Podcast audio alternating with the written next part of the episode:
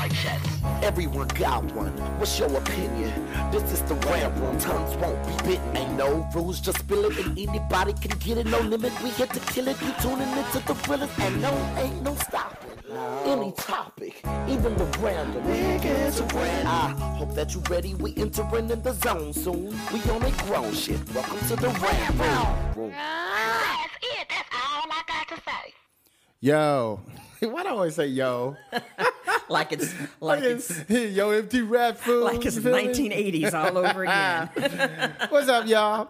it's your boy, Hilliard Guest, and you are listening to the Screenwriters Rant Room, where we keep it street, we keep it opinionated, and we keep it what? 100. 100. Ah, there you go. Hey. Look, it's been a couple weeks, and you was hey, like, right on. I am fresh. F R E S H. Fresh, fresh. You don't remember that one? Fresh, that's- You don't remember that one? I remember that one. I mean, there was a Cool in the Gang or some shit. Who was that? That is not cool in the game. was that? I was doing hip hop. Oh. I forgot. I think it's the Furious, the Vicious Three or the Furious Three. F R. How'd E go? S H. Fresh, fresh, fresh. Yo, that's fresh. Doo doo doo. Doom, doom, doom. I'm sorry. sorry, Howard. Howard. Howard. This is a professional, serious show. it really is, Howard. Don't We be are, we are, but some, sometimes we like to have a little fun. So, again, you guys are listening to the Screenwriters Rant Room, and on this show, we discuss entertainment, TV, film, music, culture, but our focus is always screenwriting, genre, craft, right? Yes. Uh, uh, what else? Some stories. Yes. You feel me? Yes. Shit like that. Yes. That's what we like to do. Everything you're about, Mr. Good, H. good stories. Okay. Good stories. Yes. So, um, I guess you hear her voice. That's my girl, Lisa Bolekaja. What we call you, the one? The street nerdist. Why they call you that? Because I can be street. And what else? And very nerdy. Which is funny. I can code uh-huh. switch with the best of them. That's what's up. Hello, everybody. It's been a wonderful summer. I'm so excited. I don't know why I'm mm. excited today. Good. It's probably been a min- minute since I've been up here in LA, but also has. because I've been watching a lot of really good Well, you just came from Comic Con, too. Yes, Comic Con right? was fun. Really? You have It was fun. You awake now? I'm awake. I think I've, I've, thank you for leaving my city. All of you people who came to San Diego. Okay, couldn't park nowhere. You know what? I love Comic Con, but the difficulty is that weekend when they come in, I can't brunch, and I brunch hard, and it is difficult to get to my brunch spot when you gotta wait. So it's like I have to wait like four days for everyone to leave, and then it goes back. Did to you go up there. Howard? Did you go up there? No, I have friends who did. Okay. So yeah, they're they're getting a little frustrated at the crowds. and It's a zoo. Stay it's overnight. A zoo. Yeah. It's a zoo. But you know what? It it the San Diego economy benefits from it. They've been They talking about building an extra, I guess, another layer to the convention, and Okay. you know, we'll see what happens. Um, they're not trying to let that go anywhere. Even though I will be open to Vegas. Isn't there a Comic Con in Vegas? They probably have some kind of different Comic like Con, but I know that Las Vegas was wooing us very hard. Yeah, they- they were wooing hard, and I was trying to get like, you, know, maybe we should think about Well, this. now that Maybe- corporate's involved, they're all yeah, like, they're like, know, no, we make. Oh God, I can't even tell you the amount. It's like.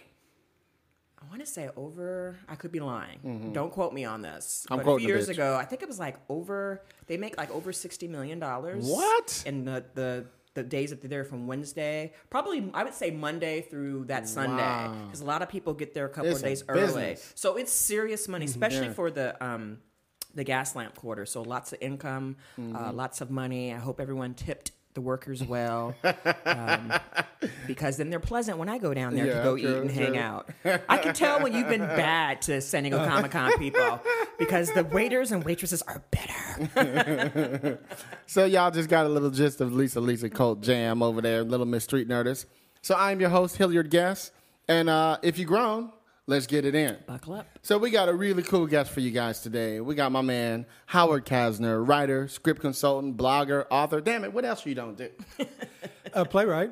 A playwright, He's a forgive playwright me. too, that's right. but it's been a minute, right? It has been. I haven't done anything since the first couple of All years. right, we'll talk about that. We'll get into that. Mm-hmm. So check it, you guys. Y'all need to go right now online. What is it on Amazon? Amazon, yes. Mm-hmm. All right, and get his book. This is a kick-ass book. It's called "The Rants and Ravings of a Screenplay Reader."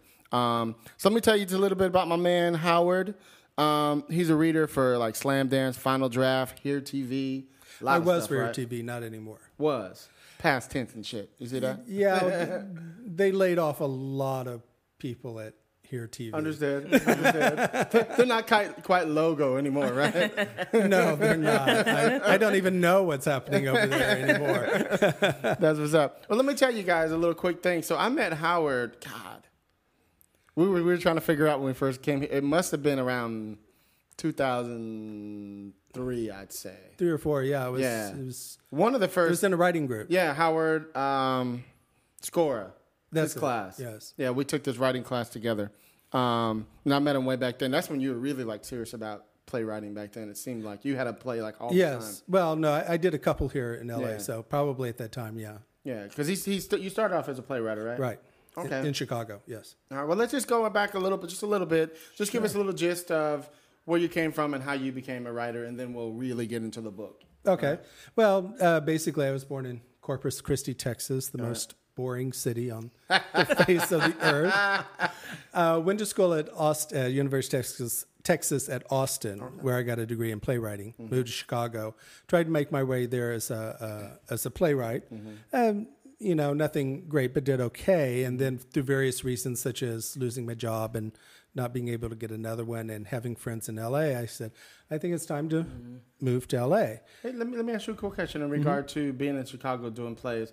I- I- every time I think of you, tell me too, Lisa. Every time I think of Chicago, I'm thinking of like improv for the mm-hmm. most Right. part, because it's like the big one of the big, number one cities for that. Is there a competition that way between the playwrights and the improv people there? Did you feel or No, not at all. I mean, they're they're very well. They're different, but they're very supportive of each other. Theater is theater. Sure.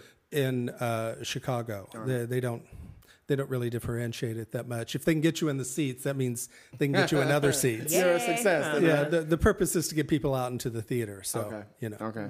All right. So you moved to Chicago. uh, yes. Uh, then, like I said, for various reasons, lost my job, couldn't get another one. Uh, I moved out to LA where I had friends. Promptly lost the three friends I had, which someone told me is actually not unusual No, for moving to LA. It's not. um, uh, started out trying to make uh, my way as playwright, but at that time I, I also moved out because I'd had some ideas for screenplays. So I thought, you know, I'll also start pursuing that. Sure. Um, around 2003, I just sort of met somebody in a coffee shop who said, well, you know, Slamdance is looking for readers. That was really early on, right? Yeah, that was uh, early on for me, yeah. I meant for slam dance. Yeah, I'm sorry. Um. I think they'd been around for five or six years, Okay. maybe Okay. maybe more. Um, and I called, did some coverage, and I was really worried because they asked for a sample coverage, mm-hmm. and I didn't like the script that had won like first or second place the year before, and I was really worried. But uh-huh. I was very honest, and they didn't really care about that. Mm-hmm. Wait, they, they sent you the scripts and said do some coverage for us as as a Well, way- they gave me one script and said, do some coverage on it. Okay, do this. very good. Mm-hmm. And uh, it wasn't whether I liked it or not that was so important Is how well the coverage was. So uh, what cemented me there, though, was the very first year. Uh, about a week before they made the final decisions on what was going to win, I read this incredible script, uh, "Song of Silence" by Miranda Kwok, and I called the guy John at Slamdance and said, "You've got to get every single other reader to read this as soon as possible." Really? And then it That's came, rare. yeah. and then it came in first place. And Oh, really? ever since then, it's just been building and building. See, I love that because a lot Mm-hmm. of times peop readers have that reputation, of course, being the gatekeepers. Mm-hmm. But really, there is a joy when you find something, and the fact that you advocated for that Yeah. script and said, "Stop what you're doing," people, it does Because I'm happen. about to ruin. Yeah, yeah, yeah, we, I mean, it happens. we don't have much time left. If you're going to get this out, you've got to get this out. Yeah. I That's love that. I love that. Yeah, that's good. So let, let's tell people briefly what what does your job entail being a script consultant or, or even being a being a reader in particular? Um, well, basically, I read a script, of course. Because people have you know this illusions of grandeur of what it is, or the fact that you are this mean person. Yeah, sitting because I behind- think know for, what I for you, Howard, this is this is what you do for a living. This is what I do for a living. And I suppose it's divided into to different parts. I mean, when I wrote for here, uh, when I worked for, um, um, I say worked for, but when I was employed by Here TV, um, that was a sort of studio consultation where I could just say whatever I thought about it. I had to do a summary and say it's good, it's bad, whatever. Um, but for things like Slamdance, where I have to write out the coverage, I have to tell them what's good, what's not good, and what I think they can do uh, to make it better. because it's going to the writer. Yes, this goes back to the writer, and, and you don't want to destroy their soul, or Mm-hmm. You want to be nice when you destroy their soul. What do you call it? Code? When you code? I like do have code, coded phrases That's as funny. Uh-huh. as to how I say things. Um, but of course, if for no other reason it's monetary, you, you want them to come back. Uh, so if you just if you're just really mean, they're they're just not Never. ever- and So they're you, gonna. can, you can't be Simon Cowell yeah, on that's everything. right. You can. And, You are the worst writer on the planet. then at other times, I just have to read it and score it. Uh, and I don't have to really make comments on it. Uh, and then also, there's the private consultation that I do, where I do one on one with somebody. Okay. All right. Now, coming from Slamdance, Slam Dance, Mm-hmm. I'm sorry, and being a reader there, did it open the door for you to be able to go to Here TV and Final Yes, it did. I and all that other stuff, or what? Actually, when I um, when it came to Here TV, I did started that actually the same year because I had met someone who had submitted something to Here, uh, uh, and I asked him if I could use this name if I submitted something. So I submitted a screenplay to them. But then, actually, about a month later, I sent them an email saying, you know, I submitted the script to you, but I'm not writing you about that. I want to know if you need readers. Yes, I want to know if you need readers. I'm writing to see if you need readers. So yeah, they gave me a test, and then yeah, they brought me on. And then uh, about a few years later, uh, someone at uh, Final Draft was at a Slamdance thing and said, "Oh, uh, use my name to get on Final Draft." Okay. And basically, after that, you just start sending. If you want to get more work, you send out your resume to contests and things like that, and eventually. Let's, let's talk about um, what does the coverage look like to people who've never seen it Yes, because there's for different companies. They're all companies. different. They're all like All some, different. like you said, some might say, "Hey, we just want a short paragraph, a mini synopsis Mm-hmm. of something," or it could just be scoring it. Like for a basic, like almost like studio level coverage for the for the brand newbies out there. Break it down to them what the coverage, like a serious coverage, would look like. Well, for uh, studios and and here uh, here TV here networks, um, it was basically uh, a series of information, name, title, whatever. Uh, then you would uh, score in usually four categories: uh, characterization, plot, originality, uh, things like that. And you'd give uh, you had a choice of four: excellent, okay, whatever. And then it would be, you know, recommend, uh, recommend author, consider, pass.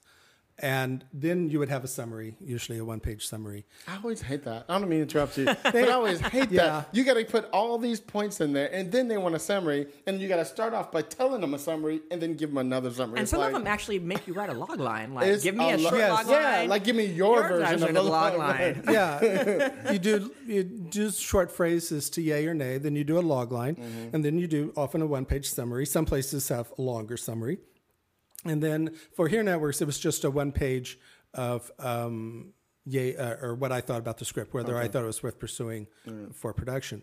Now for Slamdance, um, Wait, wait, wait. Before Mm-hmm. you get to Slamdance, just hear me out. Um, so, how long were you at Here TV? um, how long was that? Five, six, seven years? Oh, that long. Mm-hmm. So, you probably read a lot of scripts. Yes. How many do you think you recommended? Um, I recommend generally one out of every twenty. Oh, okay. That's not bad. That's not bad. yeah. Okay. And you know, no one has ever asked me, "How do you know that?" no, I, I know it too. I've read about 1,500 scripts myself, so I feel you. and the reason why I know that is that for final draft, I always bill in tw- in twenties, Ah, and I started noticing that generally I would recommend one out of every twenty, and then someone else sent out an email saying, "You know, I generally recommend one in every 20. So I said, "Oh, it's not just me." Right. Oh, okay. On a good year, it might be one in every 15. On a bad year, it's one in every 25. But generally, it's one in every 20. Uh, and then, of course, you get the next round, and I'll only recommend one out of every maybe 10 or one out of every five. so just just because someone recommends one out of every 20, it still gets whittled whittled down. Um, And you guys don't know how many other people are are also uh, judge or um, reading. I Do you? Generally, uh, I have an idea. There's usually 10 to 15 other people at the beginning. Uh, for final deliberations, uh, it gets smaller and smaller uh, for second reads and things like that. Okay. Now, for here, I think I finally ended up being just about the only one doing uh, their coverage. Okay. Uh, so I was the only gatekeeper. Um, Doesn't that sound like story analysis? Okay. they need a new title there. and then, uh, you know, for Slamdance, if you order coverage, you don't uh, get coverage unless you pay for it. Sure. And uh, you never see the score. Uh, you know, you have a score, and it's five categories on a scale of one to 10 uh, and and uh, the reader never says, sees that. But basically, uh, it's you start out with what you like about the script, uh, what you what you don't think works, mm-hmm. and then what you think he might be able to do to make it work. Mm-hmm. Um, if you don't get that for Slamdance, you usually get one paragraph of three to five sentences mm-hmm. uh, feedback. A big break. Uh, I can say whatever I want. It never goes back to the reader. I mean, we say we say some awful things about scripts because you know My we can't- soul we has can't. burned. I wanted to shoot myself. This this was Coyote Ugly. you know things like that. Let me ask you a question about um, deadlines, right? Mm-hmm. In regards to screenplay competitions, because I've been in a lot, I've won a lot, I've placed a lot. They, they, what from your point of view? I want to know from a reader's point of view. Does it make them any more difficult for you, or does it help you when, say, the deadline is August 31st, Mm-hmm. and then it comes August 31st, and I know you get that slew of scripts that come in, and then all of a sudden August 31st at midnight they go, oh, we're going to extend it to October 15th, or whatever the fuck. You know, what They I would only normally extend it by a couple of days. I I'm think the last time general. Slamdance did it, they had a they ended it on a Friday and said no, keep it up until Monday, and they Mm. That's did- not bad. Yeah, they That's did not that. bad. Mm. Uh, sometimes, yeah, they will let it go for a week or so because I don't know whether they thought I don't know why they do that. Whether they thought they didn't get enough scripts, and maybe this is the way. Mm-hmm. That's usually the, our our first thing that we always think is oh enough Yeah. didn't come in, so they're like trying to Right. you know expand that time frame because people, as you know, are always writing, churning in as soon as they push Yeah. fade out, which is why most of them suck. You know what I mean? Yeah, yeah. You know, for the most part. yeah, yeah. You know what I mean? Yeah, there are there, so many of them. I say, didn't you show this to a writers group? Didn't you show this even to a friend before you submitted it? You, someone must uh-huh. along the way. Mm-hmm. Of course, I see a lot of movies like that where I go. Mm-hmm. Didn't someone tell you along the way that this was terrible? but no, you went and made it anyway. And what can you do? um, so yeah. Okay. Um, I don't know much about the extension or why they decided how they decided. That's what I always Yeah, I thought just- too, but I don't really know. I was just curious how that affected the reading. The reading. Um, the thing is, once the cutoff date is on, then you have usually have another month. Um, sometimes it's less than that. Sure. Uh, and yeah, sometimes there is a rush, and a lot of us are going, "Oh, good, more money." You know, we give us whatever you can. We want more money. Others get behind. That means more money for me because then they say, "Oh, this person couldn't finish." Could you? Right. That's actually what happened with Really? Song of Silence. They Oh, said, really? this guy didn't finish reading these. Can you do it? And Hmm. well, I needed the money, so of course I said yes. Um, And then it came in the mail. That's the one. or PDF now, right? and that was the last minute submission as well. Um, I think sometimes though, what people mean for that is when is the best time to submit?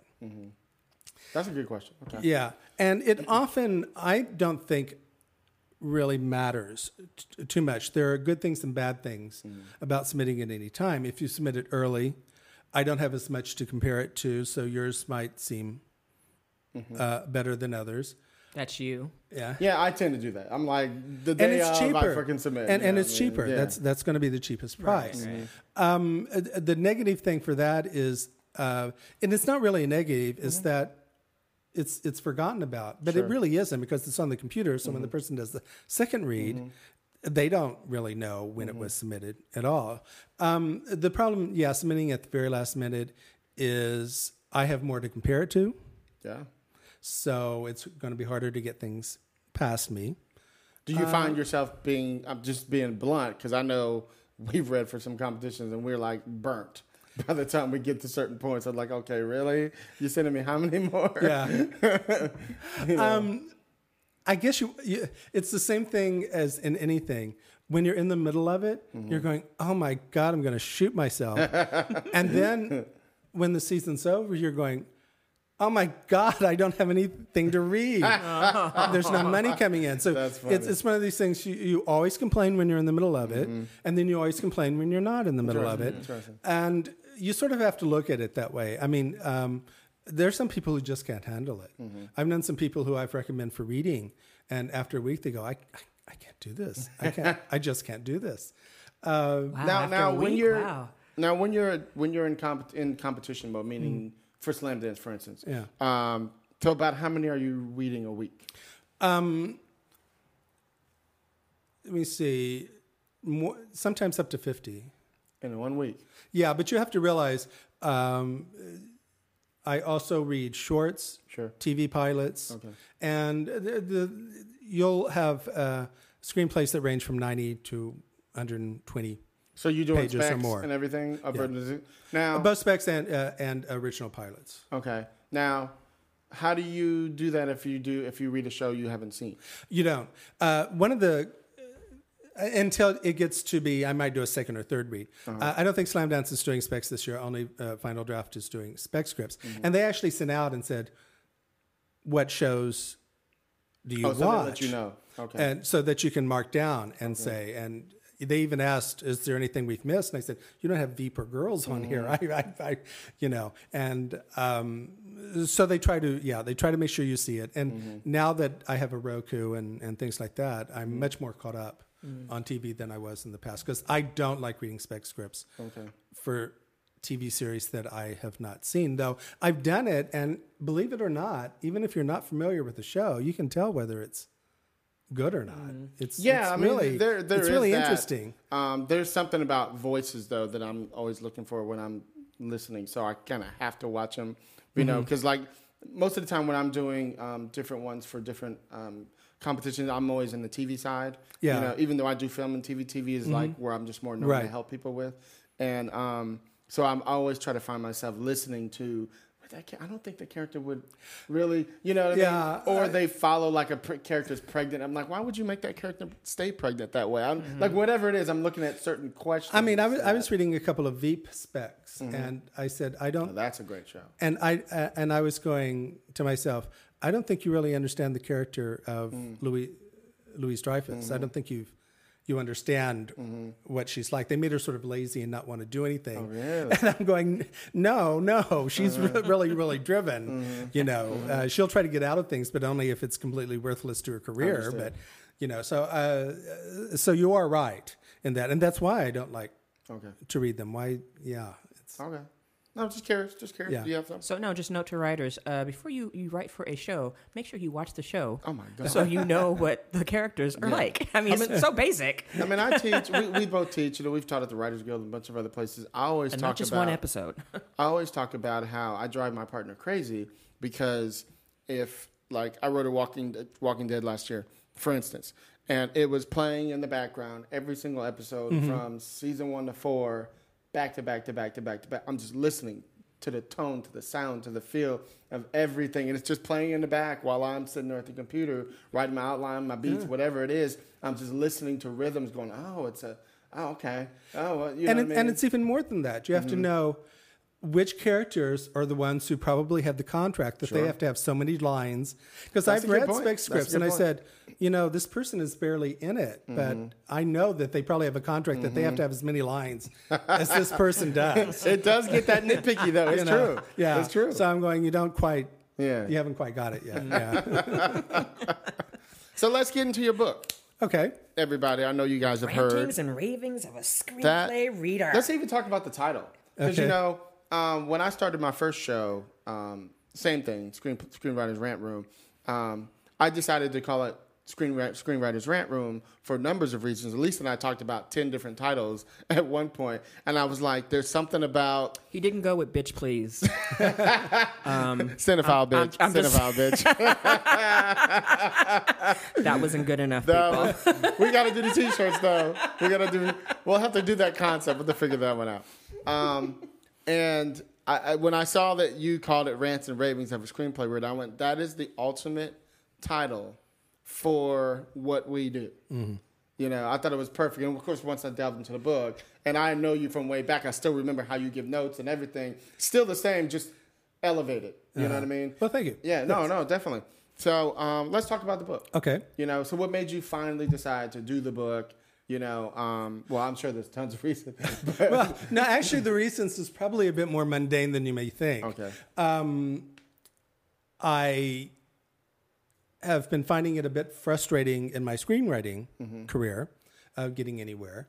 So, you know, I started a blog some time ago, and instead of writing screenplays, I started writing blog entries. And I thought, well, I've been I've been reading for so long, Mm-hmm. and people just keep making the same mistakes over and over. Sound and, familiar, and Lisa? over again. so I started doing just a series of those blogs, but that's all they were. They were blogs. I didn't have any idea, Mm-hmm. and uh, of making a book out of it. And then I would also do some other uh, essays as well because I have some very definite theoretical views about film and uh, some things that I don't uh, agree with with what people say. So I was going, well, what do I do with my life now? and I knew some people who did ebooks, and I thought, I have all these blog writings. I don't have to really write anything new. I'll just take them all and my movie reviews because I do movie reviews every year. I'll put them in a book and I'll put them on Amazon. No, Hmm. I'll try. So it's mainly gr- uh, grew out of frustration, as often things are. But uh, That's embracing change, though. yes, me. and I didn't have to write the book from scratch. Most of it had already been been written. You just had to cut and paste, man. Like, cut and yes, paste. in many ways, and sort of go over it again and Yeah, see if yeah, I want to make any Copy changes. and. And I did add one new essay, uh, "Time to Neuter the Cat," which Yeah. Mm-hmm. wasn't on my blog, so I put in one new one and things like that. So um, that's that's sort of where it came from. And how's the book doing now? You, you It's doing good? fine. I'm going to be honest. I would love it to go up a level, and I need to Well, figure we, out. we I'm are not all over the great- world, so Yeah. hopefully this doesn't help. yeah. Uh, it does seem to spike after I do one of these a little bit. I do tend to sell a few more copies, and I'm still learning Sure. how to market. I've always been terrible at marketing myself. I think I'm better at marketing the book than I am at marketing myself. so I think things Well, are I think getting this is. I think this, coexists, this is, the book is great in the sense that starting out, like I would say, like in the early 2000s, coming into coming into the game, like I think there was only one other book that I, because I thought, what a great way to learn how to do screenwriting mm-hmm. than to be a reader. And I remember the one book I bought. There was like only one book that talked about, you know, from a reader's perspective, mm-hmm. you know, other mm-hmm. than taking a class at UCLA and doing that. So I think just in terms of giving screenwriters information from the reader's mm-hmm. perspective is mm-hmm. so important because that's the first person or mm-hmm. people that you got to get past. And to have a book that says, hey, I've done all these competitions, more than likely, if you enter them, I'm probably going to be reading your stuff. Absolutely. Here's your cheat sheet to get around. I mean, I think there's like one other book that talked about 500 ways or something to get around the script reader, but in terms of, of just basic common sense, easy to grasp, hey, read this take it to heart send that script in you know Well, you know, you know what I love about the book though is you're you're you're actually a lot funnier than you portray yourself to be, and I, I don't mean that in a derogatory way at all. No, I know what you mean. Everybody in the thinks I'm a very serious person. No, I'm you're not at all. very no the serious. book not has at a all. very It's very voice. whimsical, Yes. actually. But when I write, I do get you know, very whimsical. it's very whimsical. Um, we had Steve Kaplan on um, a few episodes back, and we, uh, we we were talking to him about how he wrote his new book, um, and we were talking about how he would make a point, and then he would you would hear his voice jump out and make a joke, like, it, and you do that, Yeah. Mm-hmm. You know what I mean? You'll be talking about something, going, you know, please don't do this, this, this, and this, mm-hmm. and you'd be like. I digress. but I Whatever it digress. is, Yeah, yeah, yes, it was almost. It just had a nice. Or I, I, I'll, I, you know, I say something, said, but I would never say anything like that. exactly in parentheses. well just just in the beginning because i have the book and i was thinking wait, it, the, the very opening part you're talking about the 10 commandments of screenwriting you go mm-hmm. i'm not moses but still what the hell and Exactly. one of my favorite ones in here i just have to share this uh-huh. because Go ahead. i have beat it into the ground and I was so happy that I saw you write this. I had to highlight in the book. And it says this. Okay, this is like Howard's Ten Commandments. This is commandment number 3 mm-hmm. screenwriters. I have said this many a times, but sometimes y'all don't listen.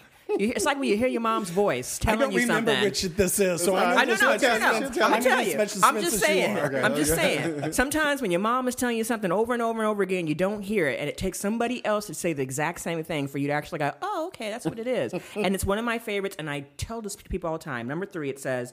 Thou shalt see a movie outside your comfort zone oh, at least once a week, preferably more. This means, and I quote people, foreign films.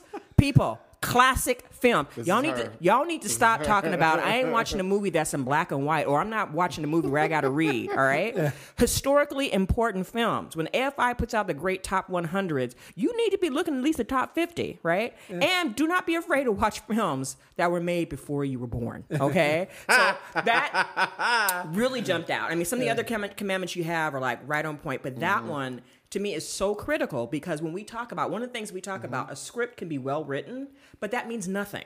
Mm-hmm. You know, when you're mm-hmm. reading a script and you're like, well, it's well written, and then, well, what's bad about it? Well, nothing right. What's missing is that voice. Yes. There's and nothing sometimes, special. yeah, about it. and when you start watching things outside your comfort zone, you start to pick up on other people's voices, and you start to get oh, certain terms of phrases, certain new ways of looking Mm-hmm. at things. Like when we do the "Don't Sleep on Them" segment, a lot of times we're reading something, and you and I will wax nostalgic over just the choice of words and metaphors Mm-hmm. The adjective, the that makes verb, the makes something, things whatever, yeah, pop. yeah. And I think so many t- screenwriters, especially those who are just going straight to like film school and they're watching the same old American films over and over again, or American films that were only made in the last five years, you know, or only studio films, or only, the studio comic book films, and Yes, things like that. Thank you. And they lose so much. So please, thank you for putting that in the book. commandment, anytime. commandment number Let three. me tell you, you don't know how much she talks about this because she and I are also like big horror film buffs, which I love. You have a great segment on that too, and and she's a sci-fi buff. like uh, God. you have a great segment on that too, and um, but she talks. She's the one who's got me into really making sure that I look at the other ones. Because I'm always mm-hmm. like, I don't, I don't want to read the subtitles. I'm not, I'm not going to be focused. I'm not going to be, you know what I mean? I'm kind of a snob like that. But every once in a while, there's a movie that I watch. I'm like, I forgot the subtitles were even there. Yes. You know what I mean? And, and the thing to remember is, I'm not telling you to like these films. Mm-hmm. Yeah. You don't have to like them, mm-hmm. but you should see them if Yeah. you're serious about being a screenwriter. Good point. Right. Yeah. I don't like them all. I don't. Trust me, there's some where I'm like, you know what? We're gonna, we're gonna slide this back into Netflix. I mean, yeah, there are some I, I I've only liked uh, for Lars von Trier. I keep watching his films. I can't stand his films. Really? Until Nymphomaniac Volume One, Volume Two came along. For some reason, I like those. But I, I sort of kept watching them because they you were know, it's important. those, but I'm it's going, those dogma films. And I was the same way. It was like, I just can't. But you watch them and you always get something, even the bad stuff, Mm-hmm. you get something from. Even when, like, for- example, when you read scripts, trust me, Howard, you've said this. When you read a script and it's so bad, do you not learn what not to do? Like, that is something, note yourself, don't do that.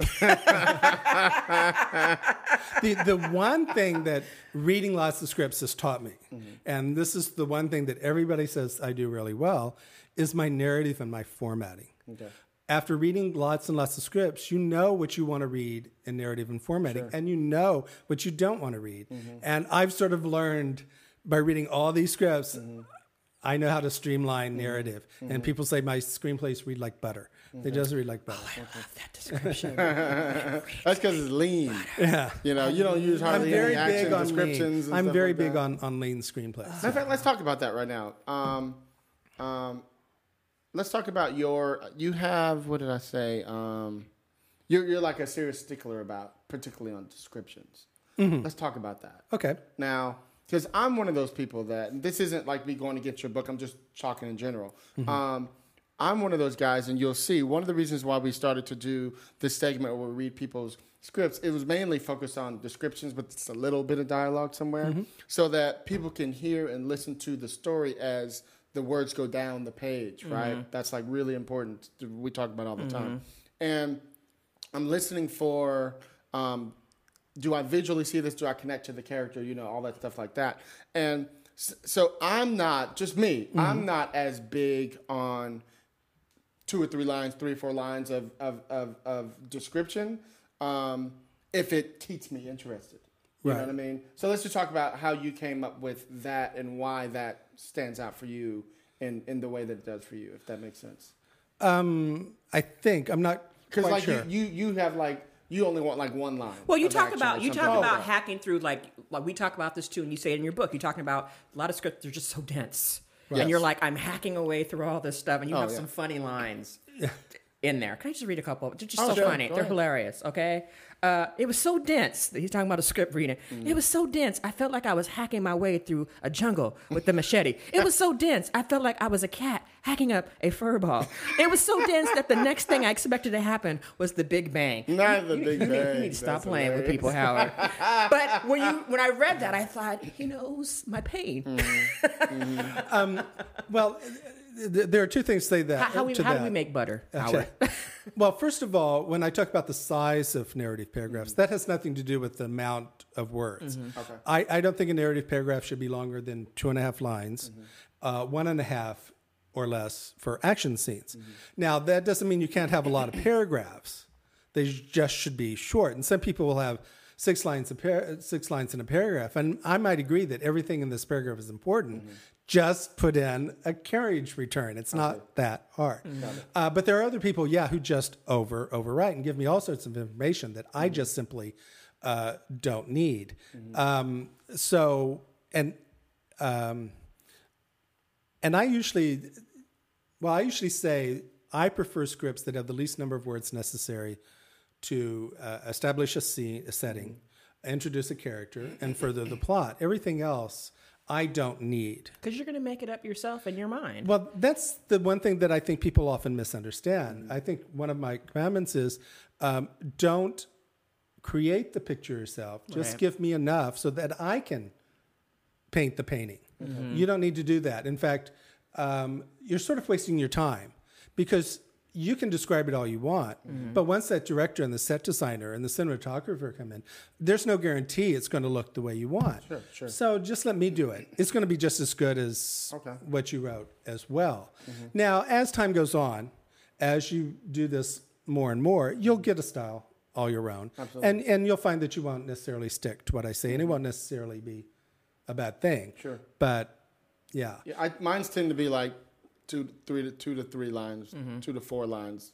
It might get to four if it's like really getting it, but it, it's always through character. Like something's going on in there, moving the story forward. And Well, right. You have, yeah, you have to do all that. I mean, I, I have some where it, a, a page is nothing but paragraphs, but they're very short paragraphs, and and I'm just going through it. Uh, it's especially good for action scenes. The, the worst thing you can do is have action scenes like three paragraphs of 15 lines each. Uh, if you just have one line each, I'm sort of going through it like I'm seeing it in the movie. I have other issues with uh, action scenes in a screenplay, but action scenes especially one line, one line, one line, one line, one line. Keep it going. Keep up. That's the why it's It definitely called keeps action, It definitely people. keeps your eyes Right. Right. Down. I That's see what it's point. what- that's see what- and I don't turn the do. page and go, "Oh God, I have to read five par- solid paragraphs of action." Oh, I and do you that do. all the time. oh, you do. I mean, readers do that. They turn the page and they go, "Oh my God!"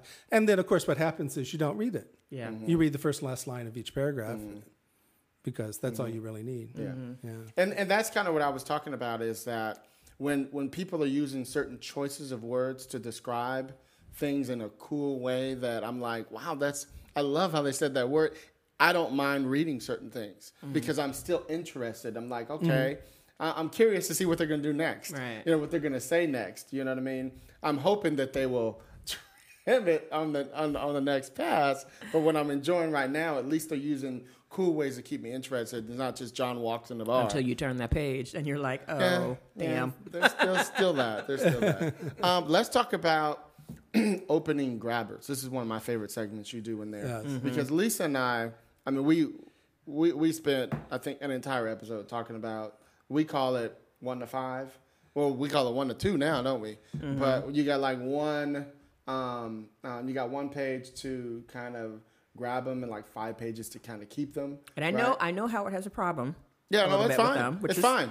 Which I'm No, curious no, hear. I'm cool with that because right. actually the way we do it makes a lot of sense. We're talking about character. Gotcha. He's talking about, it's just my opinion. Mm-hmm. A lot of it is, a lot of people focus on plot. Exactly. You know, what I and mean? that's that's my big deal. People Yeah. misunderstand Right. grabbers when they say you have to have an opening grabber. They think they have to have this plot thing that happens, Right. And usually that backfires because if I don't have the characters, Mm-hmm. then I don't care. What, It has no emotional impact on Mm-hmm. me because it doesn't really matter. I'm not saying don't open with a grabber. You can do it. I think there's also a misnomer that you have to have one page to grab you. I've got to read the whole thing. I'm getting paid to read the whole thing.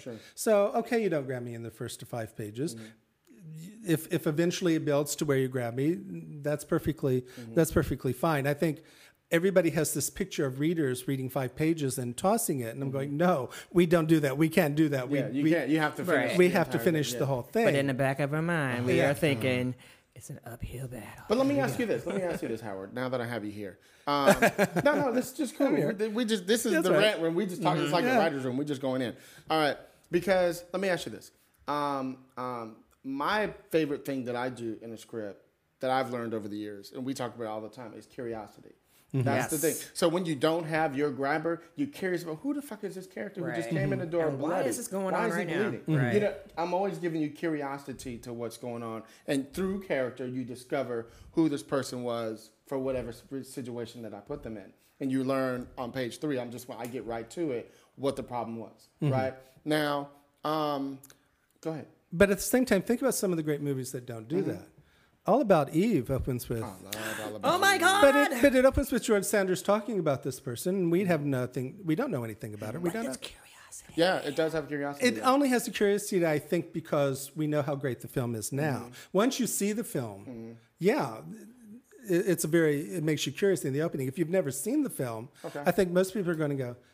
Uh, if, if they're not into that, if, if they're if they just don't Mm-hmm. well, like people don't have the films patience like for it today. They You don't. need to watch classic really films, don't. people. They really don't. Watch classic films and learn. I had a film who watched Rebecca, and he was sort of bored. And Rebecca just doesn't really Mm-hmm. have a grabber opening at all. Uh, the Graduate, he comes mm-hmm. home on a plane and is walking down. The only thing that grabs you is the music in the background, mm-hmm. but the author didn't write the music in the background. So you don't necessarily have to have that.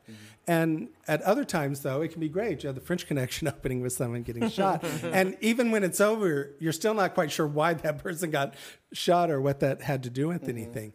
Uh, but there's a question there. Yes. and that, that so sometimes you turn the page. Though, so me. sometimes you can have an opening uh, with the grabber. Sure. Uh, but the French Connection opening, though, I think was very unusual at the time. Everybody commented that, that movies hadn't really opened like that Mm-hmm. with something that didn't seem to relate to anything else that was really going on.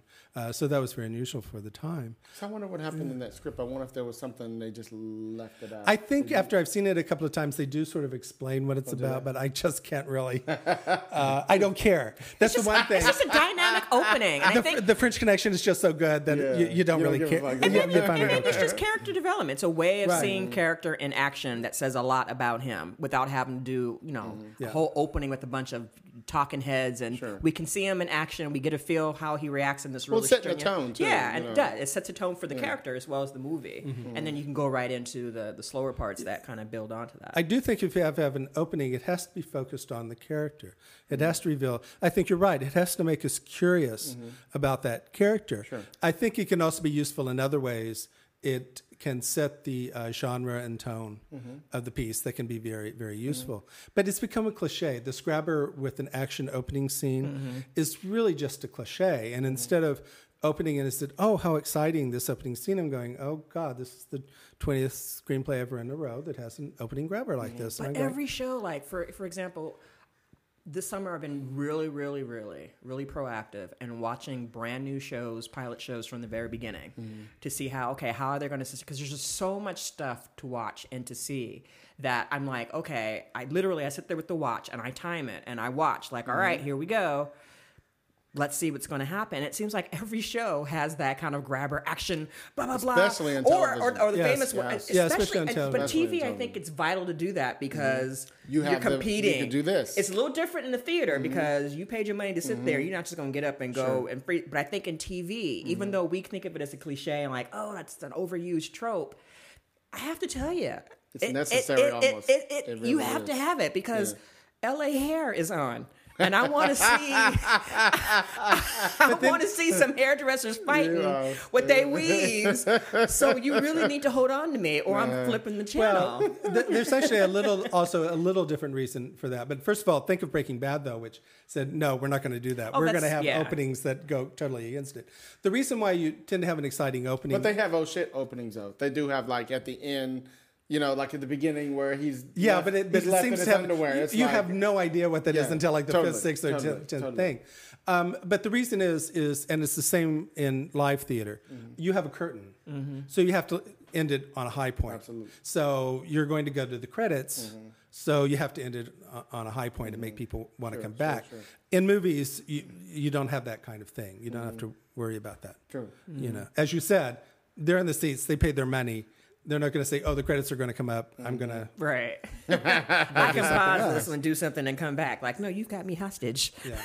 since, since we're talking about descriptions and stuff, let's get Mm-hmm. into. Um, I like how you abbreviate the ACFs, the action shades fight scenes. Yes. Um, let, let's let's talk about that a little bit. Okay. And um, Let's fight about that a little bit. oh, I'm not going to fight about it. I wasn't arguing I was about making a joke. No, not at all. Um, I love the debate, you know, screenwriting. Um, let, us talk about that a little bit. Um, give me now. You've read clearly more scripts than I've read, and I've read a lot. Um, there's not that many examples of scripts that I could think of where specifically, like just thinking about like Die Hard and like Lethal Weapon in particular, where the action scenes, um, number one, the action scenes are through character perfectly in those movies, in my opinion. Um, let's just talk about like what you look for in that, what you like, and when you read an action um, ACF, what are you looking for? Well, usually the vaguer the better. I mean, people will get into very detail. They'll say uh, his right hand hooks the guy on the left. I'm going, Get rid of the choreography. yeah, get, get, you, you're going to get a fight choreographer to do that, and and it's it's like sex scenes. So you don't have to you don't have to write those. Um, also, when people have chase scenes, they'll say they'll turn left on this street or right on this street. I say you don't even know what city this is going to be filmed in, and you're and you're you're doing all this. Um, the one thing I always say is remember that when Ben Hur was written, when it got to the chariot scene, all it says is chariot race. That's all it is. uh, because That's the biggest freaking. and that was a big set piece in there. My next script is just going to say, uh, car chase scene. Interior coffee shop. Like, what? I, I think when it comes to action scenes, you need to give the flavor yeah. of what's going on and not the specifics. Um, you also need to give vital information. Someone dies, someone doesn't die, someone does this, someone does that. Um, action isn't the same as plot. Uh, someone getting to a fight doesn't further the action. Someone dying during that fight that furthers the plot. So uh, it, it's very difficult. I mean, um, I like them the shorter the better. I think in, in the book I say there's a psychological difference in w- reading an action scene than in watching an action scene. Uh, because on paper, action scenes seem to take forever. But People on will screen, go five, six pages long. Yes, I'm going. I don't think there's ever an excuse for a five to six page Agreed. action scene. I yeah, just, Matrix. Two and three. well, I'm talking about on the page, not on the screen. on the screen, yes. I'm sure it was on that script somewhere. Well- I was tired. It does become different uh, once you get into actually shooting it and you start writing the action at that point. Or if you're producing it yourself and you're the screenwriter and you're the director. Michael Bay. Yeah. Sorry, Michael Bay. Something about it's it's nuts, and and of course the worst ones are when you have five or six action scenes during a screenplay, and they're all five or six. Pa- I'm going. There's the thirty pages much, yeah. of action, and I'm going. No, no, bad, bad writer, bad. Um, so I I think people tend to keep it short. Uh, the shorter it is, the better it is. But I think what's more important to realize is that um, readers, if they are long action scenes, mm-hmm. readers will not read them. Say that one more, one more again. For some of you out there who don't pay attention if to they're this. really long, s- mm-hmm. if if they're they're actually more than two pages, I would say mm-hmm. of long paragraphs. Yes, if it's two pages of short paragraphs, that's that's or one line, that's one thing. Of they're not going to read them. They may read like the first and last s- sentence of a paragraph or the first and last, just to make sure they get all the plot down. But no, they're not going to read it. And I know some writers complain about that, and I'm going, complain all you want you, you're asking me to read things that are irrelevant and aren't mm-hmm. that important to mm-hmm. judging, you know, to judging a script. so, you know, complain all you want. So, what I advise people is, if you're really insistent on mm-hmm. writing those long action scenes, go ahead and do it, but make sure the important plot points are in the first sentence And the last one. sentence. Because you can complain all you want, but how does that help you? That's real talk, though. That's it- real talk. Complaining doesn't help you. Yeah. Because I don't, I don't hear you complain. I don't care if you complain. You still got your check, right? yeah, I, yeah, you know. That's So, um, but I think also if people, it's really very important, I think, for people to get involved in writing groups and get coverage, get feedback. As you go along, you will learn what works for you in writing action and what doesn't. I generally don't write a lot of action in mine because I generally don't write those kind of screenplays. Sure. So I usually don't have a big problem with that because it's just not the kind of thing uh, uh, I rarely write. Now, do you have a favorite genre that you like? That Uh, you write or that you like to read? Do you- Are? Because I know, because I know, I read your you, you like to write dark thriller. Kind Oh, of I that- write- I, I love write film that. noir. I love that. Well, my brand is not a genre my, my, that I write. My brand is, is is what I call European existentialism, which means I can use any genre Yes. Funny. that I want, and I do write. I, I've written sci-fi. I've written. Uh, It seems like the most influential things on my writing is the combination of film noir and the Twilight Zone. Put those two together, and that's that's what I write. But I've also written a rom com. I've also uh, uh, written a couple of thrillers, uh, really odd things. When it comes to what I what I like to read, and I actually do have a whole section of things I really like. Uh, I like. I do like neo noirs a lot. That's I- what we're gonna read today. But- Yes, I like. I like. I even describe them as I like screenplays that do nothing, but do them very, very well. Mm-hmm. Movies like The Ice Harvest, mm-hmm. which that's not about anything about a bunch of people fighting over some money, but it, you know, uh, The Killer Inside Me, things like that, mm-hmm. where. You know what? are- What are they really about? What is it about? Nothing born It's just awful people doing awful things for awful reasons.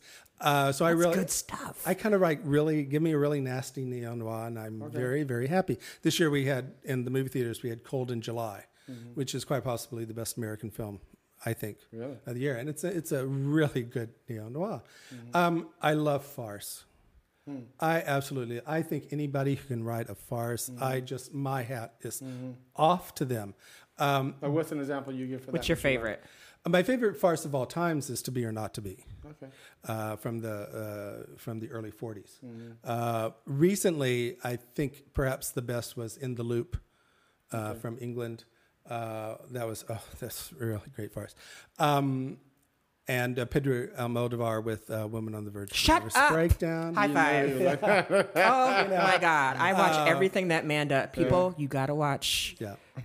So especially him. yeah. So if, if I just I just admire the hell out of farces. I just the problem though is though th- those are very hard to Oh, go anywhere in a contest Mm-hmm. because I think they're hysterical, Mm. and the next person who reads them goes, I don't. Yeah, they're like, I, "Eh." I, I don't get it. Let me ask you a question. Since you just said that, that just sparked something to me.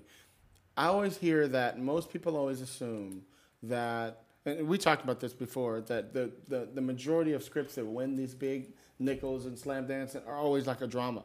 Is that true?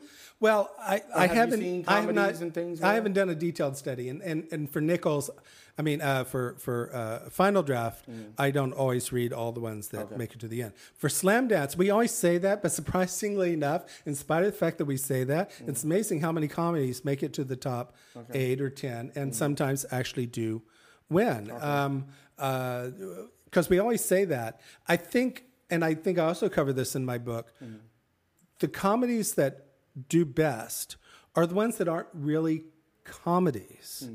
They're funny Like a hybrid or stories something, about or- something else. Oh, yeah, it's like the character and the situation mm-hmm. makes it funny. It's not like it's trying hard to be funny. It's just Right. how they, they come about. Mm-hmm. I love those too. Yeah. I mean, uh, that, that's what I prefer. I'm, I'm writing on this TV show right now, and it's in that Showtime genre. Everything's like Californication and weeds, and you know, what Yeah. I mean, I love that. Yeah, those stuff. kind of it's things like are the ones that are- situations that through characters that are funny. It's not jokes. Mm-hmm. Right. You know? Mm-hmm. And uh, yeah, so if you can get that situation going and everything like that, it's sort of like, as I also say with rom coms, the best rom coms are not rom coms. Mm-hmm. You know, it's American Hustle, which everybody misunderstands and thinks it's a satire of Abscam. And no, it's it's a 1930s romantic comedy. Interesting. Yeah, I can see that now. You put it in that Yeah. Yeah, Safety yeah, Not yeah. Guaranteed is actually is the sci-fi, but it's a romantic comedy. Mm-hmm. 50-50 is a romantic comedy about a guy dying, from, maybe dying from cancer. So See, we got a cinephile here. Yeah, we got a cinephile. I'm gonna have to get you a shirt too. Cinephile, bitch. Cinephile, bitch. So I think sometimes the things like the best comedies and the best rom coms are actually the ones that aren't really written with the idea of them.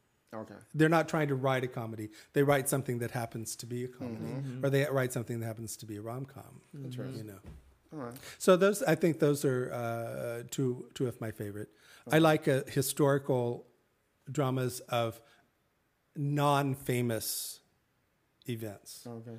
Uh, things like Boys Don't Cry, or uh, Like a small original story or something, or what do you mean? well, they're based on something that really happened, but it's not like Lincoln. okay, got it. It's not like Right. Wilson. It's not like Nixon. It's Boys Mm-hmm. Like Don't intimate- Yeah, Right. Boys Don't Cry, Mm-hmm. um, uh, Monster with Charlize Theron. Things that are uh, about events you've never necessarily heard of, and things like that. Those tend to be best. The best, the best bi- biopics are the ones that really focus on a very small portion of the person's life, if, if they're really famous. All right.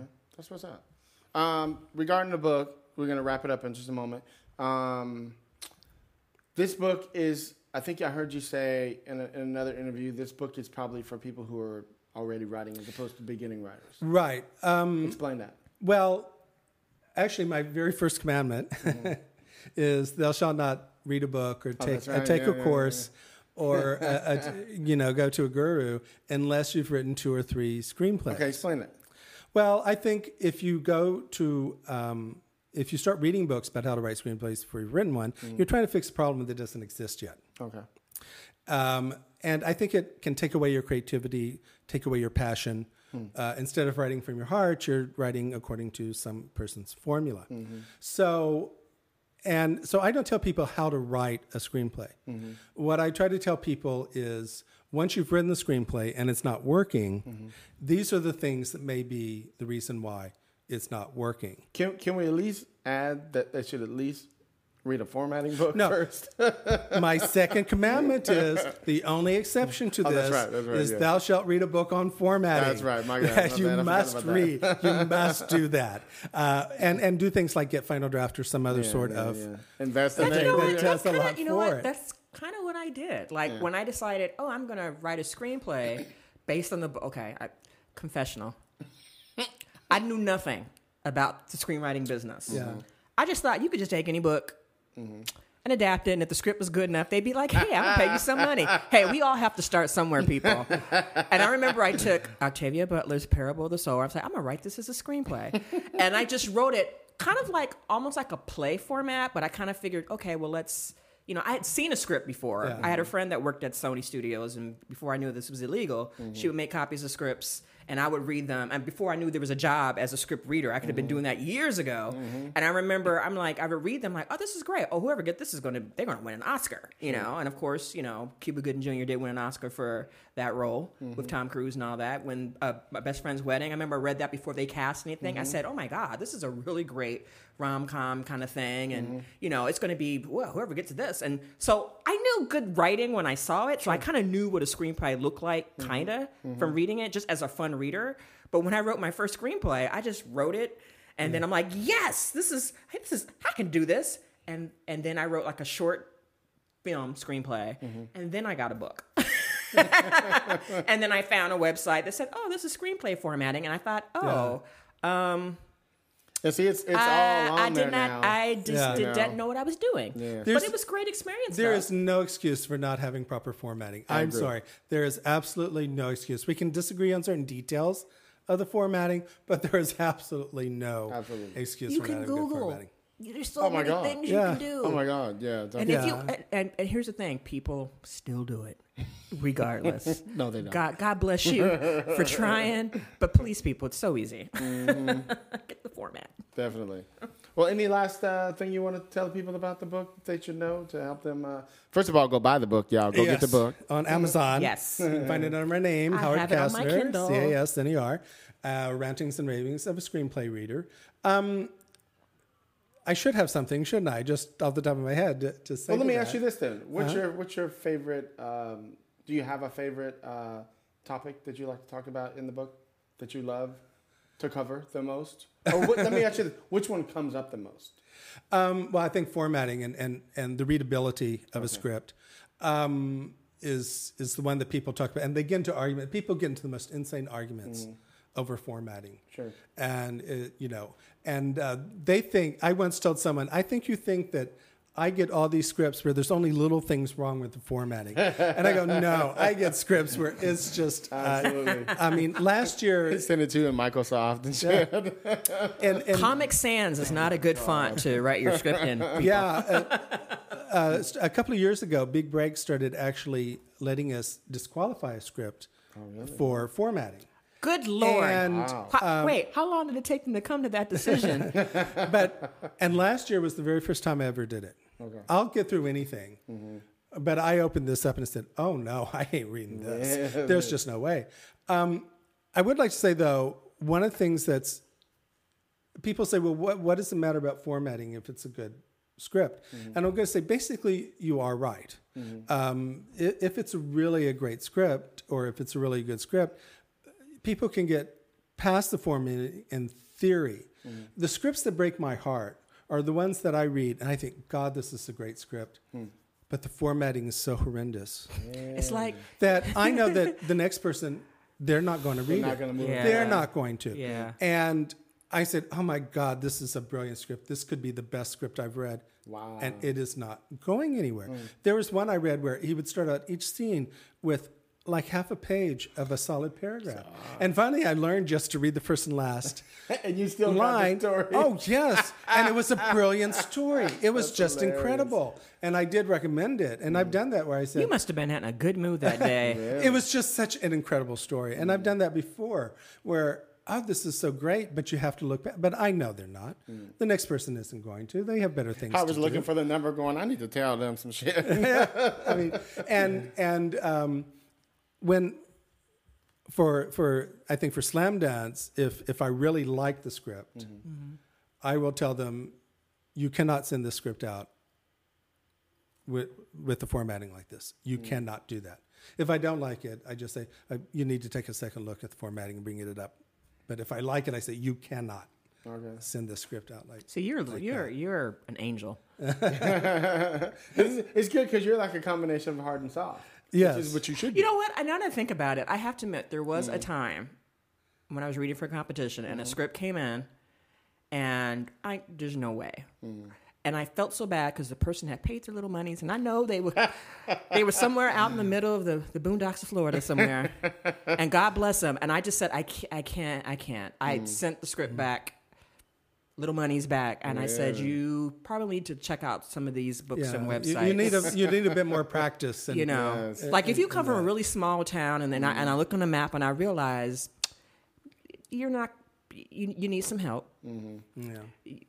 I'll, I'll, I'll do it I'll, you know but formatting is just people's like this formatting is like tell 'em. you you trying to you try, you bring in a football game you you doing football moves on a basketball court now there is a goal That's a good point. Okay. there is a goal. Like if Mm-hmm. you throw the football, nine out of ten, you might hit it into a basket, but that's not the game that everybody else is playing, and, you- and you, you can't do that. So when Howard is sitting talking about there were paragraphs, Mm-hmm. but there was a story there, you might have just got that football to hit the rim on the Oh, hoop. interesting. You Uh-huh. might, but They might have been able to But bounce no, it. you Yeah. know it's hard, and it's But no, hard. no It's- one else it's is going to read it. Yeah, they're just Uh, not. The one of the things that has happened in the last couple of years, and I actually had to ask the other readers if this is true for me. I've never gotten so many screenplays. They were basically just unreadable. I had no idea what the plot was, Today, what was going on. I, I What I page would- were you on when you got even a slight inkling? The worst one you could think of when you realized, oh, this is what they were probably trying to do. Sometimes halfway, sometimes toward the end, but you're sort of giving up about mm-hmm. about mm-hmm. you know, and, and if you know that you're not going to recommend it, mm-hmm. But you I don't understand. then you start reading faster and faster and faster. Oh, well, I think these are people who haven't had other people read their script, you or still if have they to have, coverage. You still have to cover it. Yeah, So yeah. you have to read it. you know, and I'll say I, for, you know, I might say things like, I, the the plot was a little hard to follow, and you know, things like that, And- or sometimes you can tell why it was hard. Like they have four different plot lines that have nothing to do with each other, and and uh, because of that, they're trying to do too much. You can sometimes figure out why, but Or you could just say to Howard, uh, European extensionism and smoke your cigar. like, it's too European for you to understand. I'm, still, I'm they- still in that, Howard. or they'll have narrative paragraphs that are like like reading Faulkner. And I tell people, don't be Faulkner, be be Hemingway in, in writing narrative paragraphs. Faulkner and Proust are great to read, but they're books. And that's why I read them because they're written like that. But screenplays are not books, and, and narrative is just a means to an end. It's not an end in itself. So uh, be- a Hemingway. I I think that's the big, uh, you know, the big thing. Um, trying to think if there's something like um, I think you're always better off if you're character driven in a screenplay.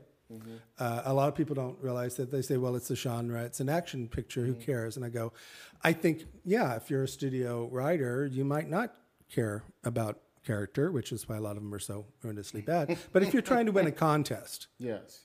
you need to have your You got to be able to connect. you've got to have you got to be mm-hmm. character driven, and a lot of people don't really realize that. So, so what's next for you? Um, well, So you I have, have the book out. I have the book out. So what's out. next for you as a writer? What's what's up with that? Well, they actually are filming a screenplay of mine Okay, good. out in Williamsburg, Virginia. I always like surprised about this because it wasn't like.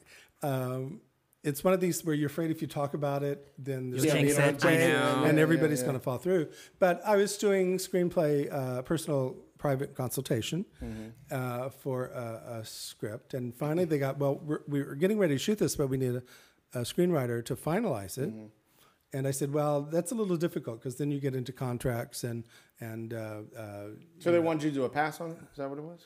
well, they they they didn't know. Uh, they were looking for somebody to do it. Okay. They didn't know exactly what it would entail or anything, and it also has to do with getting credit and things Sure, like sure. that. So they said, "Well, we'll pay you," and they showed me how much. It wasn't a lot, but to get my name You on get the your script, credit. yes, You get the I was, IMDb. I was very happy There you go. with that, and um, and I would take co-screenwriting credit. Mm-hmm. Uh, when they did the trailer, I seemed to be getting.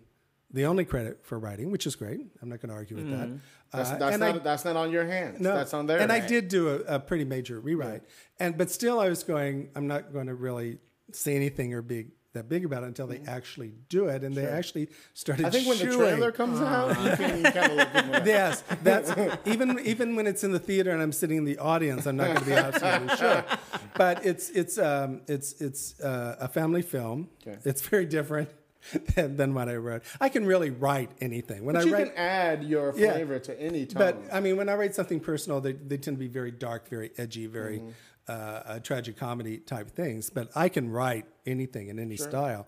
Um, uh, so uh, it- it's a screenplay called The Compass, and it's a family film, and they're filming it right now. They're supposed to be done with uh, principal photography on the 18th. All right. Yeah. talking about. Mm-hmm. So that's the big thing. I'm trying to think if there's anything really else besides the book. I get the feeling there is, and now I can't remember what it is. But uh, no, I think that's All right, primarily well, that's, it. that's yeah. a good place to Yes. Yeah. to end it on that. Well, thank you so much, Howard, for being here with us. Okay. And, Thank you. um, I really appreciate it. This Yeah, is great. man, this was good. I'm sure people are going to learn a lot of stuff if they go out and get the book. Yes. Yes, buy. What is it on on fam, uh, not on family? The critic. Buy my book. buy my book. Rantings and ravings of a screenplay reader. There It you sounds worse than it is. I mean, I, I do rant and rave, but I'm not that. go. mean. You're funny in it too, though. Yeah, some light moments. Yeah. I do go, oh my God, what were they thinking? Oh, it's too late now, Howard. It's out there. Definitely. So let's get into Lisa's world famous clapback, y'all. Well, Tell them what it is. the, uh, so Howard, the clapback basically is my way. If I see something or read something, or I feel like I have to like say something, especially to Hollywood or anything connected to Hollywood in writing and, and whatnot. And so it's it's just my way of just putting my opinion out there unfiltered. and my clapback actually today, Howard, uh, Howard is for you Uh oh. because I'm gonna read something you said in your book. Like everything was going well and fantastic. And I said, "Oh, oh, he's got a bunch of reviews and stuff back here." I'm like, "Oh, he likes a lot of the same movies You I actually like." read the reviews. Oh, I, wow. Howard, gotta I do read our the whole book. I, what are you talking about? Hilliard said, "Hey, our guest is going to be this," and I'm like, "Well, I'm going to get that oh, book." Oh, my and I bought it. It's on my Kindle. So, and, I, and I'm going to read oh. this quote. Go ahead. Go ahead. Because this particular film I saw twice and I loved it. Uh-oh. So when I came to listen to his review, There'll be a lot of that. wait, wait, and so I had to say, you know, in, in, in my my, my hip hop voice in, in the back, I was like, I'm trying to think of which one it could be. There's why? I was like, why Sway? Why? Uh, uh. Sway, you ain't have all the answers. So I'm gonna read this to you. Pacific Rim. Oh yes. Oh yes. So you know you're in trouble now. Uh, and I quote from his book Pacific Rim is a big, expensive, through the wazoo blockbuster tentpole film that was cast with second tier actors or less. Because I suspect after all the money was allotted for CGI, probably equal to the gross national product of all third world countries combined, there wasn't anything left for A-listers. Howard. Wow. Howard. Get him. Get him. And wait a minute, I'm gonna get you too, because you said you mm. hated it. I hated it. I'm sorry. That's Idris Elba is a god. He is Okay. he is an A-lister. Y'all just don't know it yet. my cousin. No, no, he's an A-lister on TV in Britain. He's an A-lister here. He's here. can get any he movie get done if he he can wants to get. get it done. I think Like he what? he should be the next Black Panther. Oh, that'd be He cute. should be the next That'd be James interesting. Bond. Quite quite honestly. Yes. Because it's about Yeah. Mm-hmm. that time. Because, because, but here- why Pacific Rim? And you, I can't believe you didn't like it either. Because look, look, it not only had it, Godzilla it had, meets it had- Transformers. Yeah, exactly, and that is why it worked. It's better than Transformers, Mm-hmm. and it gave Oh, you different. that's like saying a lot. Well, I don't even like Transformers, so that's why I can say like it was better than Transformers. I'm just happy to say anything is better than Mm-hmm. Transformers. But but they had the monsters. The ki- it brought back that old '70s monster movie feel. I feel like it opened the way to make Godzilla come back because when I saw, I'm but that's what made it so fun. Already. but I didn't like It's ex- Godzilla. Why? Why? Why sway? Why? So I want you to just just tell me real quick. Why? Get her, Howard, get her. Why you Pacific Rim? Couldn't it not be the fun popcorn movie it was? That's Um, what Guillermo was going It for. It could have been, but I, for me, I think it's the characters were so incredibly uninteresting and drab and flat Mm-hmm. and boring. But Idris is so sexy, and, and he got to use his accent, and and He Mako. Mori, and he was international, and He he had was that little, diverse. little It- voice. He's Y'all hating. Y'all hating. you know, but uh, to me, I, I compare it to. I, I think I was talking to someone uh, uh, in in another interview, Mm-hmm. or, or talking to someone about even if you go for these big studio films, I think they work best if you have the characters. Iron Man. I think is wonderful. Mm-hmm. Yeah. I think uh, X Men: uh, Days of Future Past. I Mm-hmm. really loved it. The Lego Movie. It's wonderful the, because you get so involved with the characters. Uh, you get Pacific Rim. You get Godzilla. Uh, You didn't like Mako? Mako Mori? And her little storyline and, and how she. I thought what was amazing is, is about these characters. They're supposed to have sort of a psychic connection to each other. Mm-hmm. That's why they were able to do these mm-hmm. robots, and none of them had the least bit of chemistry on screen. But but Idris, Idris, and make come on, and the monsters were cute. The characters were the monsters, and the Okay, the what is this voice? It is my 70s 10 year old voice that says it was a fun popcorn movie. It was a Okay. good monster movie for entertainment. It's not going to be. Come on. Well, so was X Men, so was Iron Man, so was the Lego Movie, and I just saw He's saying he didn't connect to none of the characters. What That could was have made all. it better? A, a good things. writer. uh, characters Guillermo, that, don't listen to uh, him. characters on the level of X Men and Iron Man. But X Men characters are boring. Oh, I don't find them are remotely I don't boring. think so. Oh, They're I find them really, yeah. And you you go for Idris Elba, and he's really great on Mm-hmm. Luther, but Hugh Jackman without a shirt. I mean, come on. Oh, you can't. Wait, wait. We're going to have to fight like now. lot Wait, movies, wait. We're going to have to fight now. You can't compare Hugh Jackman to Idris. Why not? There's no comparison. Well, I told you that? Idris I'm not is cute. sure I could could argue that Idris may be a better actor than Hugh Jackman, Mm-hmm. but Hugh Jackman does have some chops. Yeah. him. well, yeah, but in terms of like, okay. All right, I guess I would have to say we would have to agree to disagree. All Oh yeah, we'll have to agree to disagree so we can move on to the next. right, go ahead. So, But anyway, that's Yay, all right. Pacific That's all right. Rim. That's all right.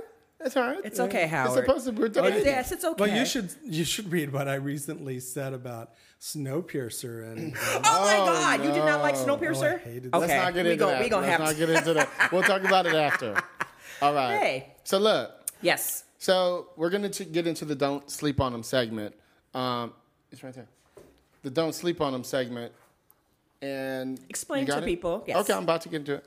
So the "Don't Sleep on Them" segment, Howard, for those people who don't know, is a segment that we do where we focus on um, a young writer, undiscovered. You know, um, nobody's heard of them yet. They might have won some competitions or whatever. Um, and we read like the opening scene or a cool action scene or something like that just to show writers you know that you know we support them we want them to to like they might these people have potential to be the next person Right.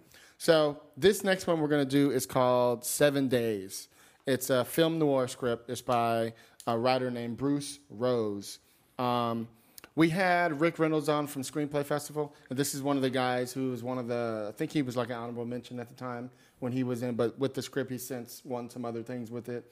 Um, I think he was in like Austin, and I think he was in Slamdance. So I don't know with this script or not. Anyway, Do we have a log line at all? yeah, I'm about Okay. to get to. I'm sorry. I'm, go ahead. I'm excited. I'm Can't do excited. nothing. So this is from Bruce Rose. This one is called Seven Days, and like I said, it's a film noir.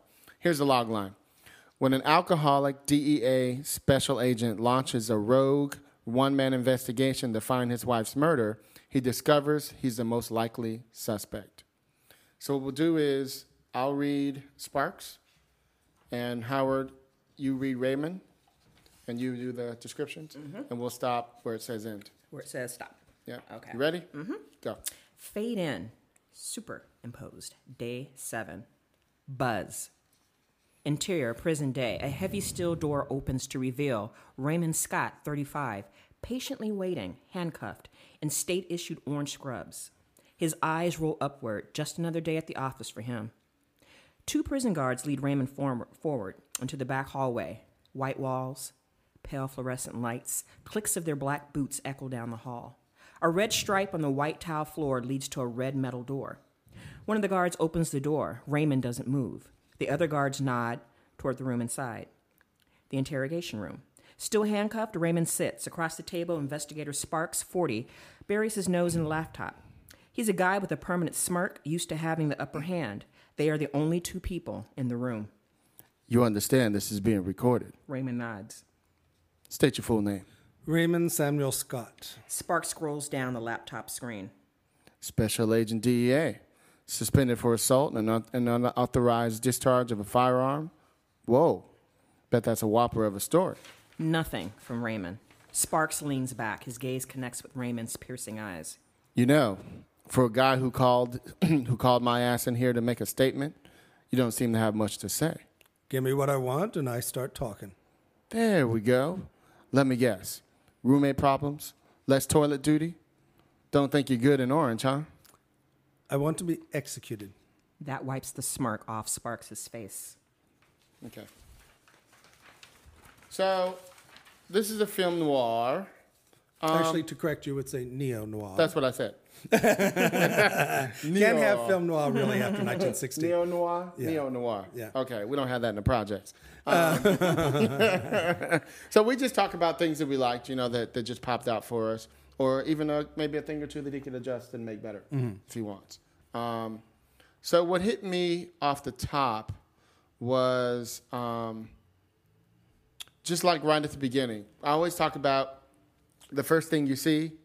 Um, so he opens on Super Day Seven Buzz. So we hear this sound, right?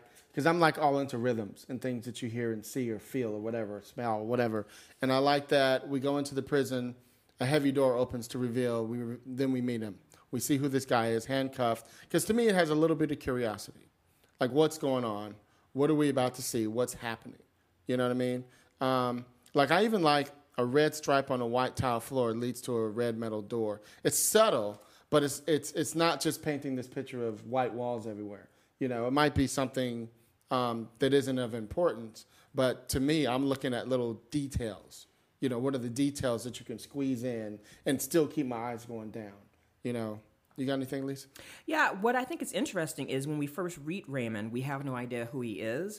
And what I like is the fact that it kind of flips the stereotypical criminal in a prison setting. Sure. Because once you're walking, like, okay, here's a criminal, we're going to follow him and see what happens. And mm-hmm. then at the bottom, the button on the bottom, mm-hmm. it tells you, oh, Special Agent DEA. Mm-hmm. To me, that creates curiosity, curiosity for me because the last line that Spark says on page one is, bet that's a whopper of a story.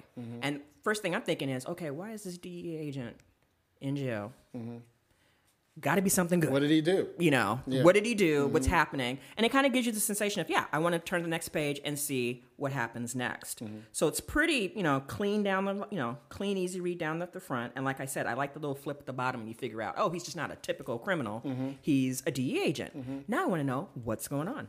Yeah, and then of course the next page you know uh, we did we read like the first little part of the the, the second page the last uh, speaking dialogue sequence is basically he says he wants to be executed. Mm-hmm. So now you got me. I'm kind of like, okay, I think I'm want to read on and Yeah, figure out what's a- going a on. DEA why would a DEA agent? What did and, he do? And thing I'm thinking in the back Yeah. of my mind is, oh, he really fucked up. he done killed the president or something. Well, I also like how they revealed his character, though. Mm-hmm. You know, it's not on the nose, so to speak, to me. You know, it's like now we know who, who Raymond is. He tells us who he is, Right. you know, through character. You know what I mean? Before he says, whoa, that's a whopping, whopper, whopper of a story Mm-hmm. coming from DEA agent. I think that's interesting. You got anything, Howard? Um, I think the big thing is the "I want to be executed" is the one thing that makes you sit and stand up. Sure, it's a button. It's a nice one. Um, just from a pure technical standpoint for people reading, he does do a couple of things here. Uh, one is sort of new that's catching on, and that I actually like, but I'm not sure you'll see in books, and that is uh, um, doing um, bold For the the slug slug line, lines. yes. That's something that's coming in new.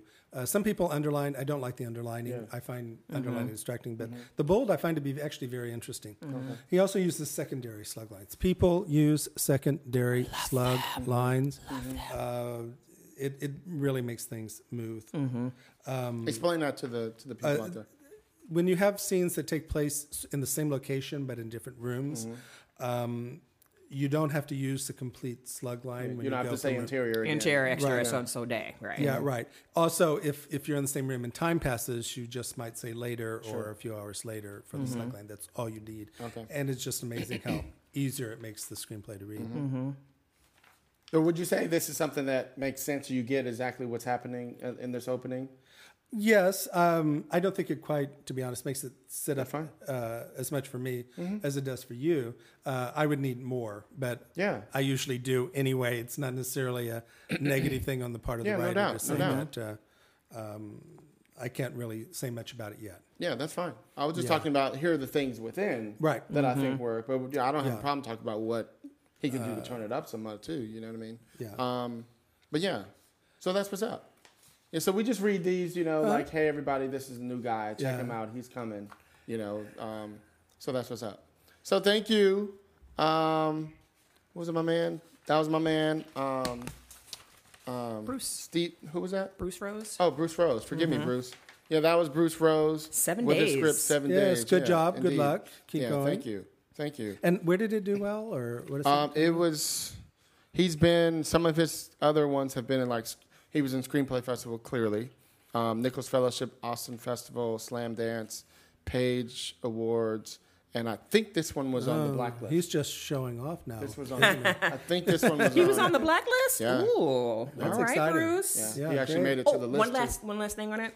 Since the title of it is Seven Days, if you notice on the super, it says day seven. Yep. So that kind of says something like So we're gonna title, probably Barbie, backtrack. Baby backtrack. Yeah. And it's day 7 mm-hmm. So something's about to pop.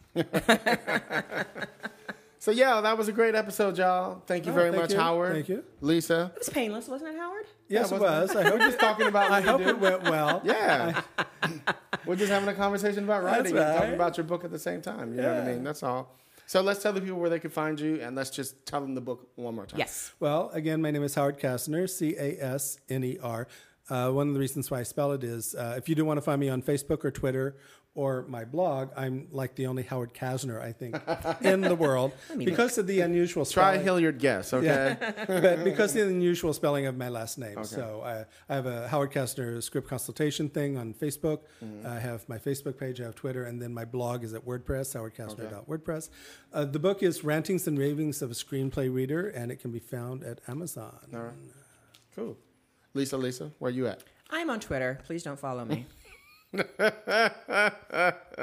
You ain't even gonna tell Howard why. You're just gonna let it slide. Oh, sorry. Sorry, Howard. because, Howard, I have the app on Twitter that when people follow you and then they send you an email, let you know who has unfollowed you. And if I follow you and you unfollow me, my feelings get hurt. I would like to have that app actually. You can go online, you just look it up, and it tells you immediately. That way, you don't waste time following people who have stopped following you for whatever reason. My Yeah. problem was when I, I had too many people, when I was following too many people. Oh, it, it stops at like two and or something. yes, and and the way it used to be set up, it was very difficult to find the people who hadn't followed you Oh. in return, Mm-hmm. and so I couldn't really get rid. of So I had like all these people were following me who I want to follow, and I Mm-hmm. couldn't. Uh, they've now changed it where it's like that to find out who's following you and who's not. Oh, okay. So I just got rid of like a ton of people. People who wait, who followed you and were like, "Yay!" and then they're like, "Oh, he doesn't follow me." anymore." no, no, no. I, I only got rid of people who uh, weren't following me. oh, okay. So I could, you know, and some guy got mad at me. He said, we had had an argument over something on Facebook. He said, "Oh, is that why you didn't follow me?" And I said, "No, it's because of this thing where they wouldn't. I had to get rid of people." And It's because you talk trash about and he didn't Pacific believe Rim. me. He talked trash about Pacific Rim. they said unfollow. we were having a big argument over uh, whether marketability should be a major factor in determining who wins screenplay competitions. Uh, okay. No. Oh, y'all got they be fighting. stupid. Look at them. They well, like it's, it's becoming more and more a factor, a, a, a discussion, not necessarily a factor. It's ooh, it's, becoming it's more and rough more in these screenplay streets. Those my last essays on my blog were four essays on that. So wow. Cool. Well, uh, here you go. I am your host, Hilliard Guess, and you can find me on um, on Twitter, Twitter at Hilliard Guess. Um, you can also check out Screenwriters RR on Twitter. And uh, if you guys have any questions, you guys want to submit anything for the uh, Don't Sleep on Them segment, hit us up at screenwritersrantroom at gmail.com. And um, tune in and get Howard's book. God Buy my it. book. Get Buy it now book. while it's inexpensive right now. Get it now before the prices start Exactly, going up. Exactly. Yes. So thank you guys again. I hope you guys enjoy the show. Please five star review us on on iTunes and Stitcher. We need that for the Matrix. And um, we'll see y'all next week. All right. Peace, y'all. Ciao. Yeah, man, I got something to get off my chest. Everyone got one. What's your opinion? This is the rant room. Tongues won't be bitten. Ain't no rules, just spill it, and anybody can get it. No limit. We here to kill it. You tuning into the thrillers, and no, ain't no stopping. Any topic, even the random. We get to random. I hope that you're ready. We entering in the zone soon. We on a grown shit. Welcome to the rant room. That's it.